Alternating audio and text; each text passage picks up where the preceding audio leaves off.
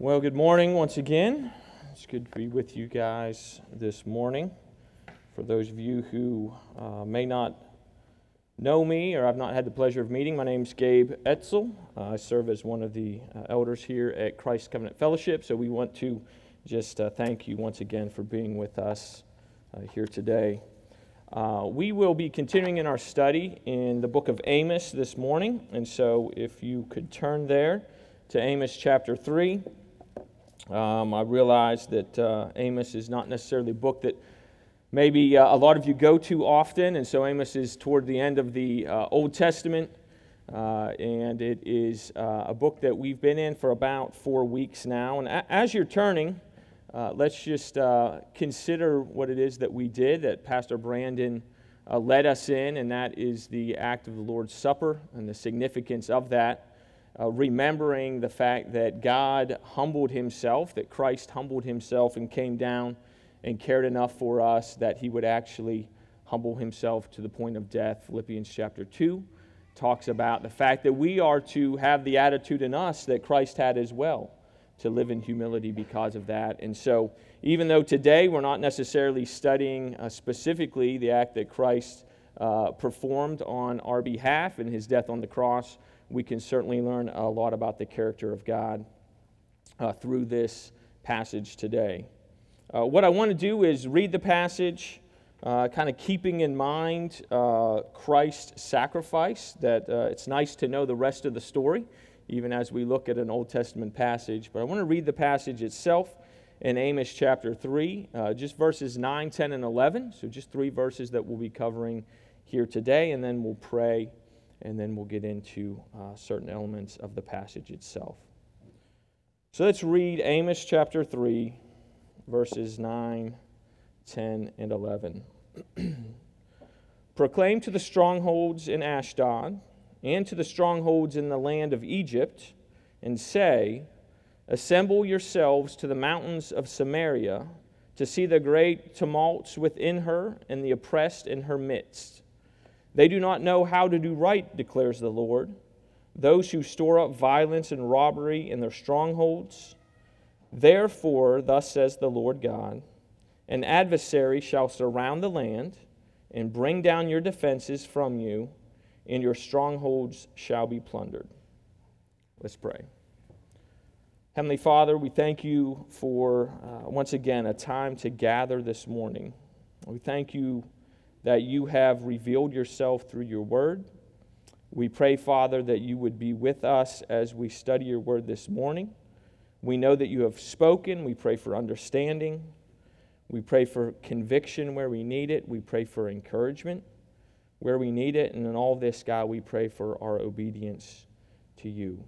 May we leave this place, Father, in a few minutes more deeply committed to who you are and to bring glory uh, to you through our lives. In Christ's name we pray. Amen. So, anytime we approach a text of Scripture, we want to make sure we're asking certain questions. This would be uh, just consistent no matter if we're looking uh, like we do on Wednesday nights at like narrative passages, like in the book of Genesis. It, it's basically stories that we're reading about, or prophetic passages like we have here in the book of Amos that we've been looking at over the last few weeks. We want to make sure that we are asking certain questions of the text, uh, which will keep us from really making errors in our understanding of what's being said, and then keep us from making errors in the application.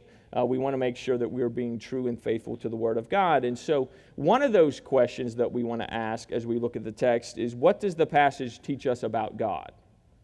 Right? Or, put another way, what has God revealed about Himself in the passage in Scripture that we're looking at. But we also need to keep in mind that uh, although the, the, the, main character of Scripture is God, He is the lead actor, uh, we can also learn some other things from Scripture as well. And so we want to keep in mind that uh, this passage, for instance, and all passages were written to a specific group of people at a specific time in a specific society.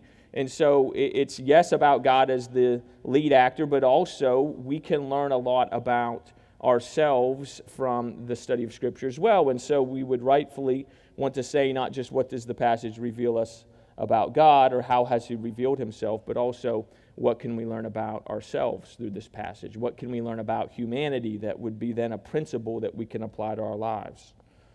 So don't be confused. We're not the center of the story, right? I'm not the center of the story of the Bible.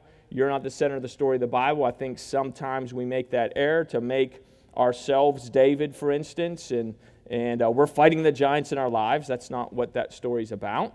In the same way, we're not Israel in that sense. We're going to talk about this as a prophecy against the nation of Israel. We're not specifically Israel, but we can learn something about the very nature of God, and we can learn something about humanity from this passage as well. So let's not make the error about reading this passage and thinking, well, that's just somebody else and it has nothing to do with me. It probably reveals something very deep about us as well. A little context for Amos chapter 3, uh, 9 through 11. Uh, we've been, again, studying through this, but just as a reminder to kind of where we are, at this moment in the nation's history of the people of Israel, there are actually two different kingdoms or two different nations. You have the northern kingdom of Israel, you have the southern kingdom of Judah. Both of these kingdoms, the, the peoples within these kingdoms, are descendants of Abraham.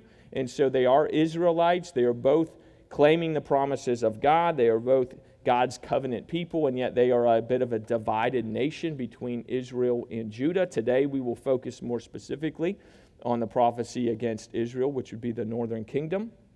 You can read more about uh, the histories behind uh, really these passages in 1st and 2nd Kings. If you're familiar with those books in the Old Testament, or 2nd Chronicles talks about the significance of these two kingdoms as well.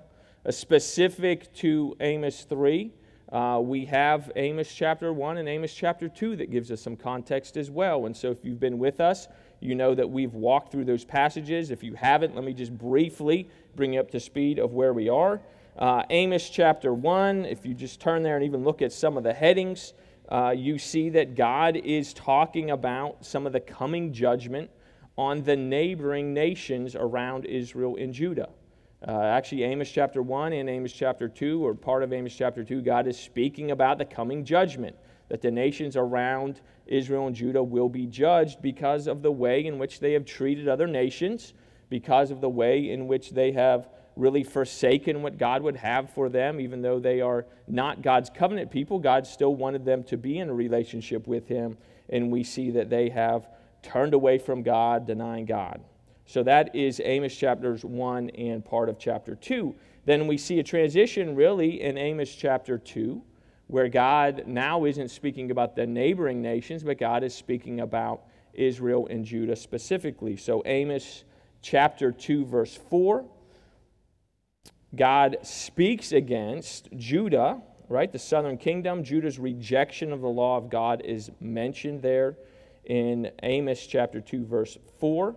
Uh, let me read that to you. Thus says the Lord, for three transgressions of Judah, and for four I will not revoke the punishment, because they have rejected the law of the Lord and not kept his statutes.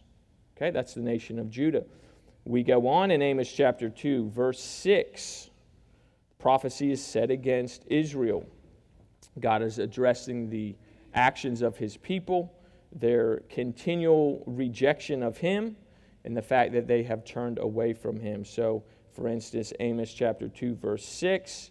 Uh, let me read this. Thus says the Lord, for three transgressions of Israel, and for four I will not revoke the punishment, because they sell the righteous for silver and the needy for a pair of sandals. We're going to revisit that in just a few minutes the oppression that they have of the poor within the nation of Israel. So that kind of helps to set the context of Amos chapter 3. And then last week, Pastor Brandon talked about Amos chapter 3, verses 1 through 8, which is kind of a continuation of this prophecy against the nation of Israel. And so that's the immediate context of the passage that we'll be in today Amos chapter 3, 1 through 8. And last week, if you're with us, you know, Pastor Brandon talked about really three aspects of this prophecy against Israel. He said God had the right to punish his people, God had the ability to punish his people, and God certainly had reasons to punish his people. And that's the immediate context that we see in Amos chapter 3, 1 through 8. And just in case you weren't with us last week and you hear the word punish and you think, why is God punishing? uh, I think, kind of correctly understood, uh, that is that idea of discipline. So, very similar to the way in which we'd say a, a parent would discipline their children. They would warn them, right, that you're, you're going to reap the consequences of what you're doing.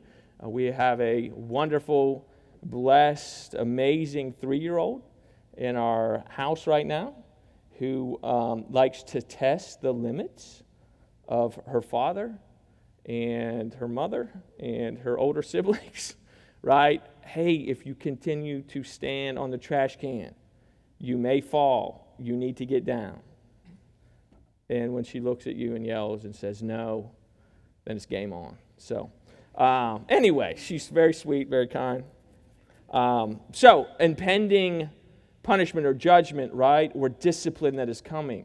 So, we actually see this as part of God's very caring nature that He would call Israel out for their sin and say, This is coming as a result of you continually walking away from me. And so, really, there should be no surprises for the nation of Israel. They have been warned time and time and time again and uh, we see them still continuing in disobedience.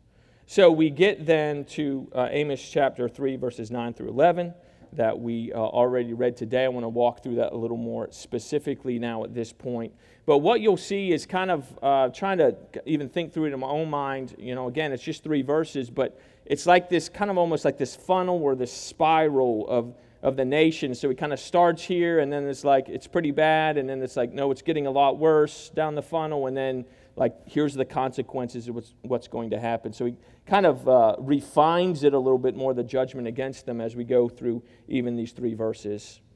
So let's look at verse 9, Amos chapter 3, and uh, consider really even the oddity of the statement itself to begin verse 9 uh, the oddity of the statement and really the oddity of who it's being asked of here in Amos 3 9. It, it reads, Proclaim to the strongholds in Ashdod and to the strongholds in the land of Egypt, and say, Assemble yourselves to the mountain of Samaria to see the great tumults within her and the oppressed in her midst. You'll notice God is calling two witnesses, two witnesses to come and see what's happening in Samaria. Now, um, let's start with the idea of Samaria. You might say, what is Samaria? Well, Samaria is the capital city of the northern kingdom, the capital city of Israel. You're probably familiar with the, the city of Jerusalem, and you think, well, I thought Jerusalem was the capital city. Remember, two separate kingdoms right now. So Jerusalem would have been in the center, really the capital city of Judah, the southern kingdom. Samaria is the capital city of the northern kingdom. Uh, the, the two witnesses that God is calling here then to the capital city to see what's happening are not two friends of the nation of Israel. So proclaim to the strongholds of Ashdod. You might say, I don't remember that um, place or that people group or what even is that. It's actually the capital city of the Philistines. And so, if you remember, if you've read through the Old Testament, you know that the Philistines are not necessarily the friends of the nation of Israel, right? And so, uh, think of some of your Bible stories from the Old Testament. You have like Samson, right? He fought against the Philistines. You're like, okay, that, that didn't go well, typically, right? So, Samson. And then, like Samuel the prophet, if you remember Samuel the prophet, like a lot of his prophecies dealt with the nation of Israel and the, the time when the Philistines were invading and doing some other things. King Saul, right, the first king of really what at that point would have been the combined kingdoms, right, uh, of the Israelites. King Saul actually died in battle as he was fighting against the Philistines. And even King David often would fight against the Philistines. He had a kind of an interesting relationship with the Philistines if you uh, read through the story of King David. But Goliath, for instance, was a Philistine, and so you see that he is fighting against them. So the Philistines were certainly not friends of the nation of Israel. And then the second phrase there, the second witness, the strongholds in the land of Egypt. Uh, most of you, I think, would be familiar with Egypt and the um, interesting relationship they had with the nation of Israel. Uh, certainly, by this point in the nation's history, uh, the nation of Israel had actually, that people group had been enslaved for 400 years in Egypt, right? So they would not have had fond memories of the nation of the Egyptians. And it would be hard pressed probably to mention Egypt without that coming to the mind of the Israelites. And so God is summoning two witnesses to come see what's happening in the capital city of Israel, and these witnesses are not friends of the nation. One commentator puts it this way when he describes the significance of these witnesses.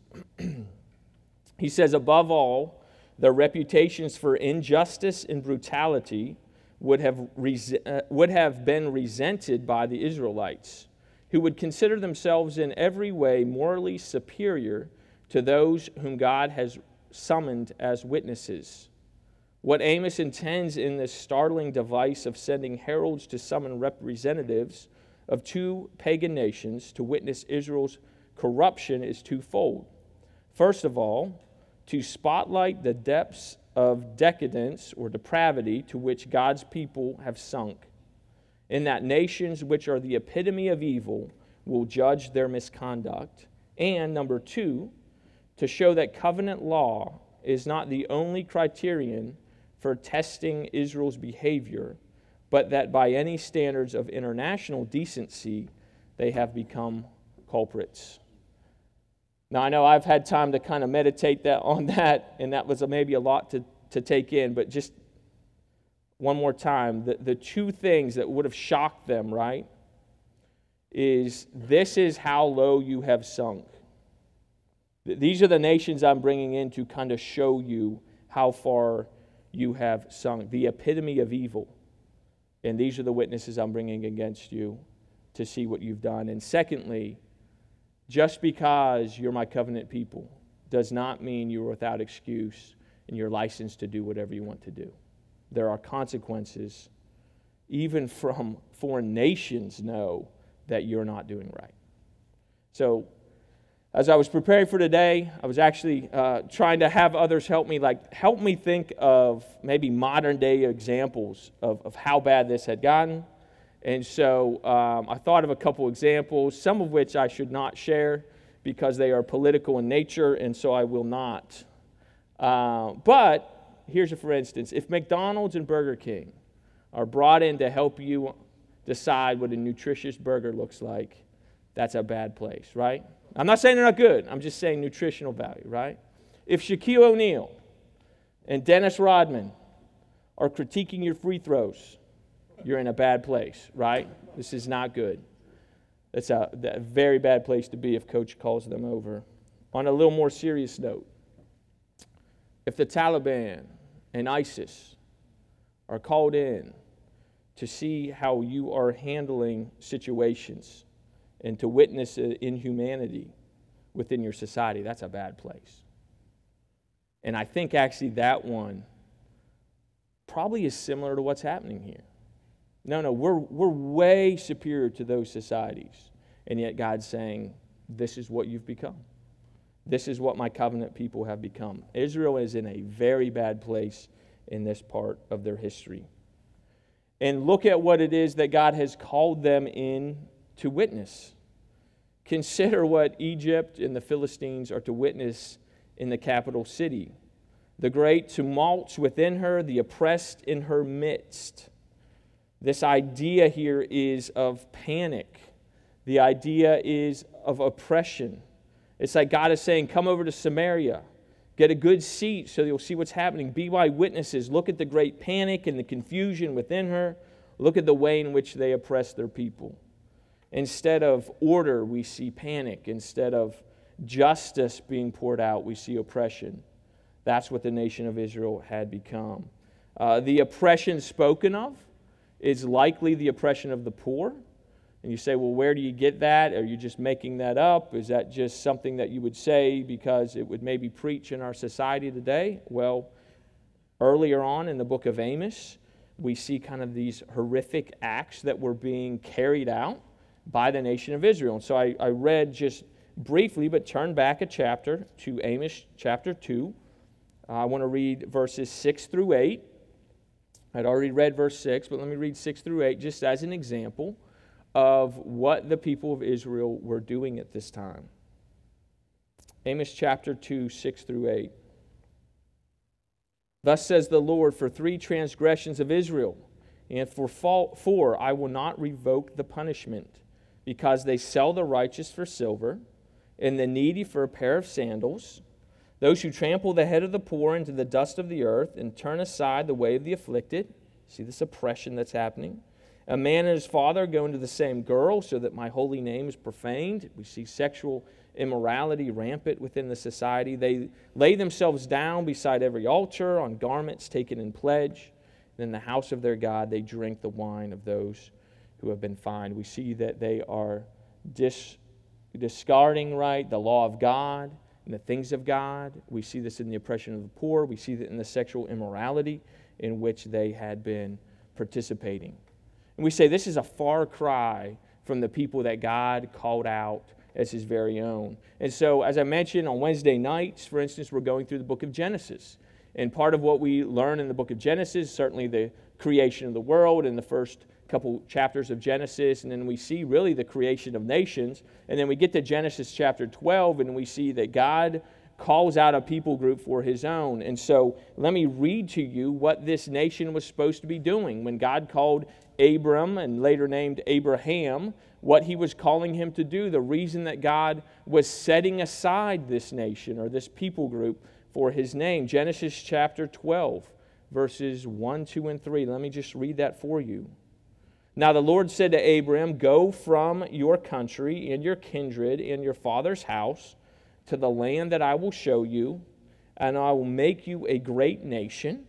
I will bless you and make your name great, so that you will be a blessing. I will bless those who bless you, and him who dishonors you I will curse. And in you all the families of the earth shall be blessed.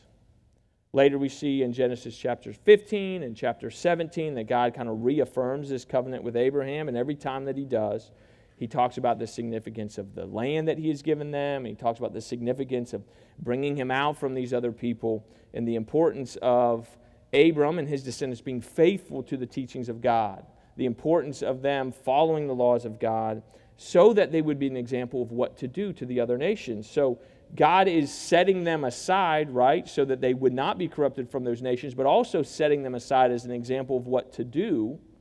And yet we read here in the book of Amos that they are actually being looked at by evil and corrupt other nations of look how bad they've become, right? So that just hopefully sinks in a little bit the depravity and the destruction that we see within that society. And so then to take it just down that funnel a little bit further, we look at verse 10. Amos chapter 3, back in Amos verse 10. We, we see the two witnesses, we see that they're brought in. God now elaborates a little bit on what it is they are looking at. Amos chapter 3, verse 10 reads, They do not know how to do right, declares the Lord. This is a description of the nation of Israel. They do not know how to do right, declares the Lord, those who store up violence and robbery in their strongholds. This is a statement of really the total abandonment of anything that would be considered godly and holy. This is how far down they have sunk. The nation of Israel had completely lost their way. You know, imagine that being said of a society, right? That they had completely abandoned their God, they had completely lost their way. Um, I will resist the urge to make modern day comparisons at this point right? Because again, this text is about a specific group of people, God's covenant people. And yet, I will say that unfortunately, I think we see ways in which a gradual progression down can get us to a point where we see where a people can completely lose their way, right? We, we have seen this throughout the course of human history. And unfortunately, even in modern day, we see this happening as well, where we can get very far from where we started really even to the point where we don't even recognize what we're doing is wrong. Scary place to be. Don't even recognize the fact that what we're doing is wrong. So, no sense of right and wrong, no sense of taking responsibilities for others within the society, the oppression of the poor, no sense about caring for the needs of others. All that was completely gone. The very moral fabric, fabric sorry, of the society was completely missing and what God says they were doing is actually there, the last phrase, two phrases in uh, verse 10, they're storing up actually violence and robbery or destruction within their strongholds. The, the very way in which they were going about uh, oppressing other people was meant that they're actually storing up the wrong things for themselves. They probably thought that they were gathering more defenses, right? Maybe they were gaining wealth or power or influence. But God said, really, what you're gaining is your own destruction by acting this way. Again, let's take a look at what God would have intended that nation to be doing, right? A nation that now is described as having completely lost their way. They don't know right from wrong. They're storing up for themselves violence and destruction. And yet, this was not the intention. So let's turn back to, again, the Pentateuch, the first five books of the Bible, and read just a little description of what it is they were supposed to be doing within their society. So turn back to Deuteronomy. This is a passage I'm sure most of you are familiar with. Uh, Deuteronomy chapter 6 is it's a uh, common one to go to that talks about the significance of re- really training generations in the ways of God. So Deuteronomy, it's the fifth book in the Bible. So Genesis, Exodus, Leviticus, Numbers, Deuteronomy. Uh, Deuteronomy would have been written at a time uh, right before the nation enters into the promised land. Okay, and so uh, Moses was its author. Moses is leading the people out of the uh, out of Egypt. The Exodus happens during this time, and so God is uh, helping the, nation know what their history is and what they are to be doing. And so in Deuteronomy chapter six, we see uh, these words. All right, I'm going to start in verse one. And read through verse 9 Deuteronomy 6 1 through 9. Now, this is the commandment, the statutes, the rules that the Lord your God commanded me to teach you, that you may do them in the land to which you are going to possess it. So, when you're in the land, this is the thing you need to be doing. Verse 2 that you may fear the Lord your God, you and your son and your son's son, for generations, by keeping all his statutes and his commandments which I've commanded you all the days of your life, that your days may be long. Hear therefore, O Israel, and be careful to do them, that it may go well with you, that you may multiply greatly, as the Lord, the God of your fathers, has promised you in a land flowing with milk and honey, in a land of abundance, that it may go well with you. And so, verses 4 through 9, this is what you're to be doing. Hear, O Israel, the Lord our God, the Lord is one. You shall love the Lord your God with all of your heart, with all your soul, with all your might. These words that I command you today shall be on your heart. You shall teach them diligently to your children. Talk of them when you sit in your house, when you walk by the way, when you lie down, when you rise. You shall bind them as a sign on your hand. They shall be as frontlets between your eyes. You shall write them on your doorposts of your house and on your gates. We see the centrality of the Word of God, the statutes of God, and how that was to be the very foundation and center of the family within the Israelite uh, community, right? The centrality of the family and teaching the commands of God, the significance, the people were to be training their children for generations to come that it may go well with them that they may live long in that land that God had provided for them. We know elsewhere in the book of Deuteronomy, God basically says, hey, when you get in there and things are going really well and you're really comfortable, don't forget me. Don't forget that I'm the one who put you in there. Don't forget that I'm the one who provided these things. Don't forget that I'm the one who brought you out of the land of Egypt. And yet we see in the nation, uh, the history of the nation of Israel, the continual, continual uh, disregard for the things of God. And so God has, it seems, gotten to the point where He's bringing witnesses against them. He's showing them how bad they had become. He's explaining to them that you don't even know right from wrong and you're storing up for yourselves violence. And that brings us to verse 11 of Amos chapter 3. So please go back to verse 11. Amos 3. It starts with the word therefore which is a connection point, right, between what was just said and what is about to be said. So, because of this, the following will happen. The indictment from verses 9 and 10 are the basis for the judgment in verse 11. So, Amos 3:11 reads, "Therefore, thus says the Lord God, an adversary shall surround the land, Bring down your defenses from you, and your strongholds shall be plundered. So we see really a threefold attack that is coming against the nation of Israel. First, we have an unnamed army that will come into the land and surround the land. Uh, the invading army is not identified in this passage, nor to my knowledge is identified actually in the book of Amos. But we do know God says uh, an army will come in and surround the land. Second, you see, the army will bring down your defenses from you. Likely, this is a reference to like the walled cities. If you think back in this time period for protection, they would have very thick city walls, very high city walls that would be part of their defense system. And God is saying, uh, Your fortified cities will be brought down. You know, think, for instance, of the nation of Israel when they do enter the promised land and the city of Jericho with very wide walled cities and how the nation of Israel surrounded Jericho and the walls came down through the, inter, uh, the, the intervention of God, the supernatural work of God to bring those down. But so the second is that their defenses would be brought down, and then finally, the third phase of the attack, the enemy will uh, plunder the strongholds of the nation of Israel.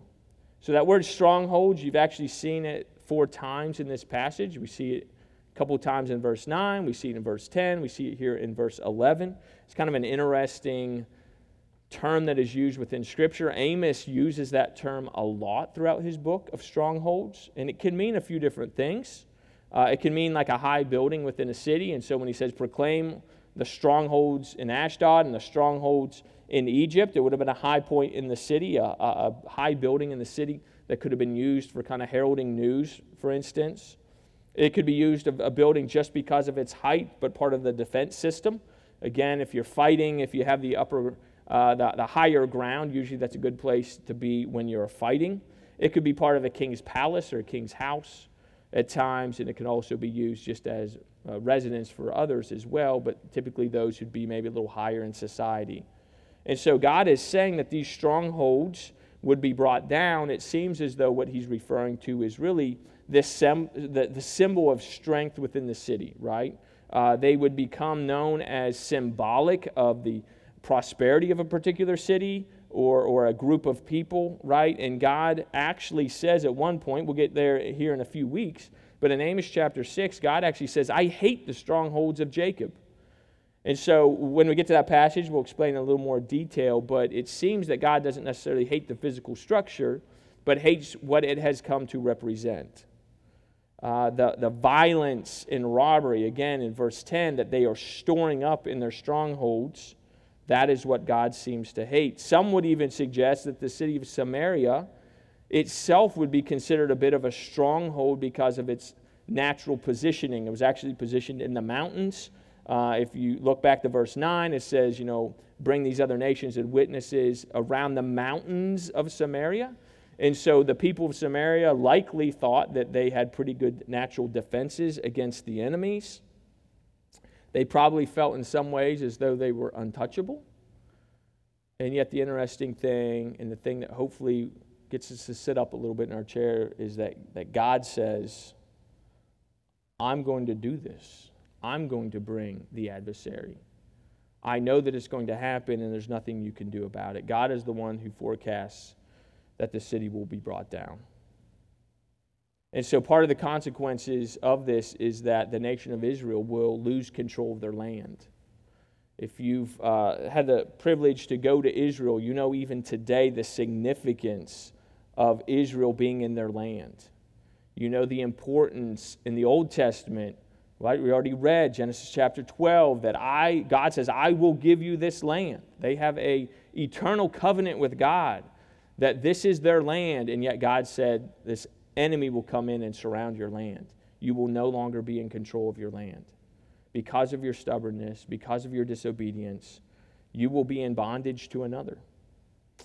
From studying Scripture, we know that this happened probably roughly about 30 years after this prophecy is given to the people here in the book of Amos. We know the Assyrian army so, not the Philistines, not the Egyptians, another nation came in, the Assyrians, uh, and they came and they destroyed the northern kingdom.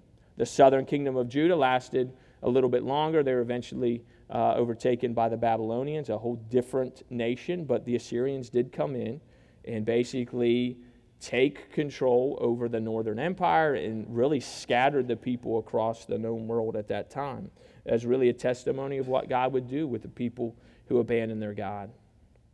So, as one commentator says, kind of a summary of what's happening the stronghold was filled with oppression and with violence and robbery. Thus, Israel had forfeited God's protection, and without him, all their natural defenses were useless. What were they putting their trust in? It certainly was not the Lord their God.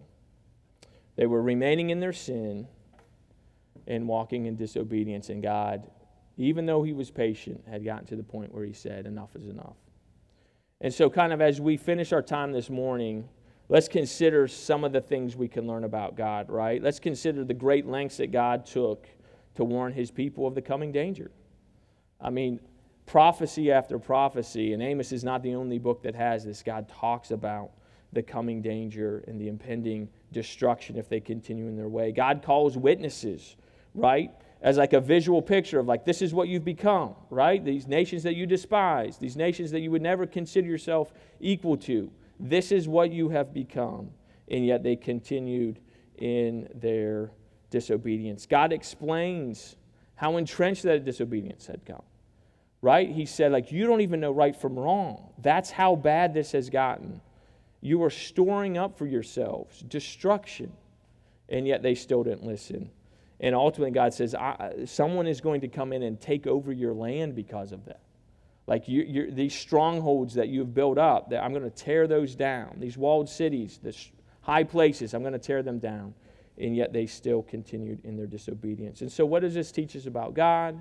What does this teach us about us? Let's just con- consider a few things here as we close. First,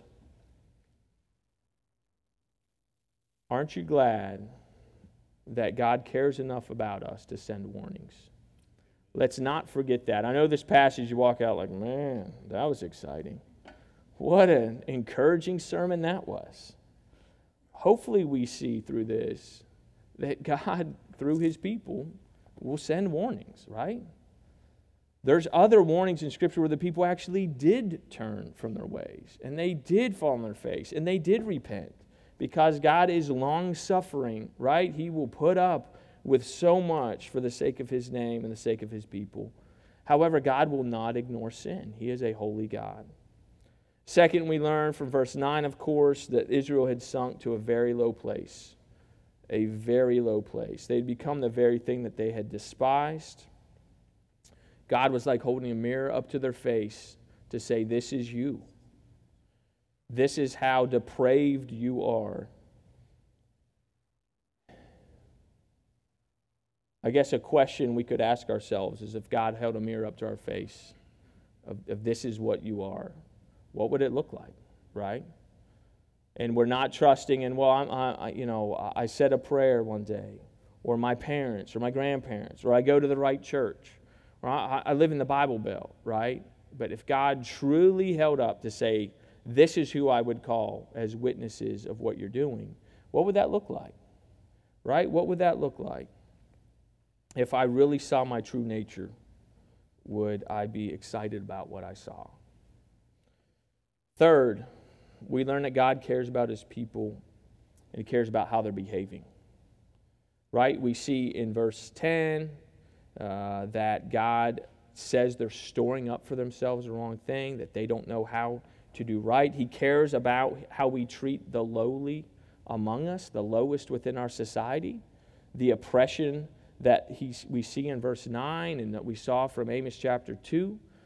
How are we treating those people who they can't bring us anything? Right? I, I, teach some leadership classes at Liberty at times, and one of the questions is, you know, who, who are you hanging out with and why? And if it's just so you can get ahead in life, that, that's a problem, right? If it's just for what you can get out of it, what about investing in others who maybe they're not as far as long as you are, but aren't you glad that others invested in you when you had nothing to offer them? Right? And so, how are we treating those in society that really they can't bring us anything, but yet we can show the love of Christ to them Uh, or do we put them aside and say, actually, I'm going to benefit by my oppression of them? Uh, again, God is very patient, but it seems throughout Scripture a theme is He does not like it when people take advantage of the underprivileged. And then finally, God cares about what we're storing up, right? So, verse 11 talks about that. Uh, hopefully, as you read that, your mind maybe goes to the New Testament passages like Matthew chapter 6, right? Store up for yourselves treasures in heaven, not treasures on earth. God actually cares about those things.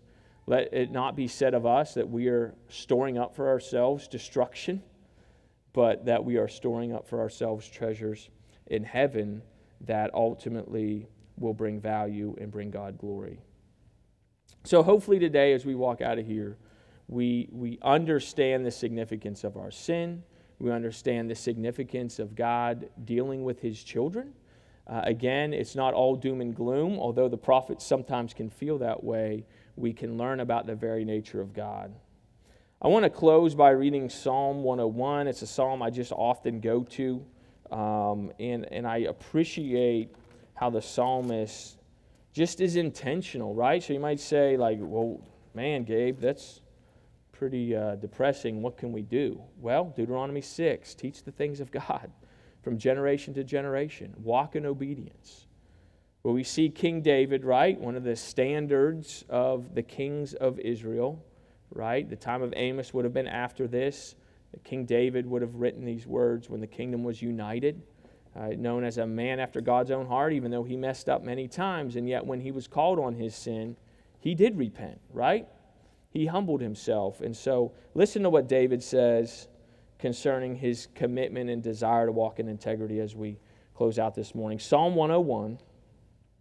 Just notice the intentionality of the wording. I will sing of steadfast love and justice. To you, O Lord, I will make music. I will ponder the way that is blameless. Oh, when will you come to me? I will walk with integrity of heart within my house.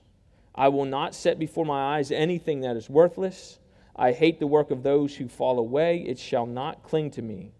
A perverse heart shall be far from me. I will know nothing of evil.